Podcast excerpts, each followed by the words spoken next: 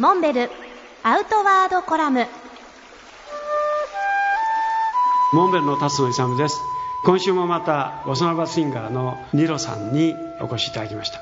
前回はあのミュンヘンの話で、はい、僕も最初に飛び込みでねモンベル商品を売り込んだ街なんですけど、はい、どうですか？もう何年ぐらいになるんですか？今7年目なんですよ。でも住みよいと感じてますすごく。どういうところが住みよいですか、うん最初はカルチャーショックもあったしすごい難しく思ったりしたんですけど、今はどこもそんなにゴミゴミしてないし人も慣れてくるとさっぱりとした付き合い方をするから割と意思表示を自分もはっきりすればあんまりストレスなく暮らせるようになった。し、ね。まあ、ヨーロッパはあまりにも干渉しすぎず、うん。まあ、とはいえ疎外感もねある部分、まあ、一旦友達になれば結構親身になってくれたりするわけですよね。ね。うんでミュンヘンで、はい。まあ、具体的にはどういうことをやられてるんですか？音楽活動もしながらなんですけど今子育てをもうしているのでおいくつといくつ？今ですね6歳の娘と4歳の息子。あじゃあまだまだちょっと手がかかる。そうです。はい。なのでお母さん業を頑張りながらスポーツしたり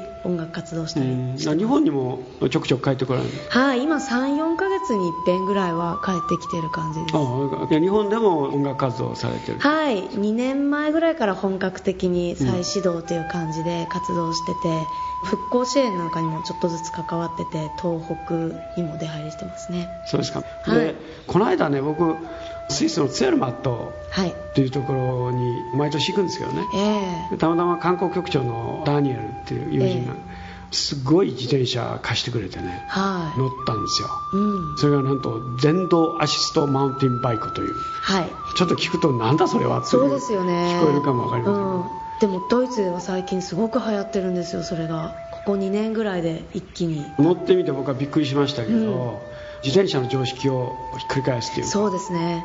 僕あんまり調子乗りすぎてね あの転んで大怪我して。でもそのマウンテンバイク電動アシストだと本当にどこでもあのバンバンいけちゃうっていう。本当ですよね。やっぱり電動自転車っていうのはこれからの時代を席巻する。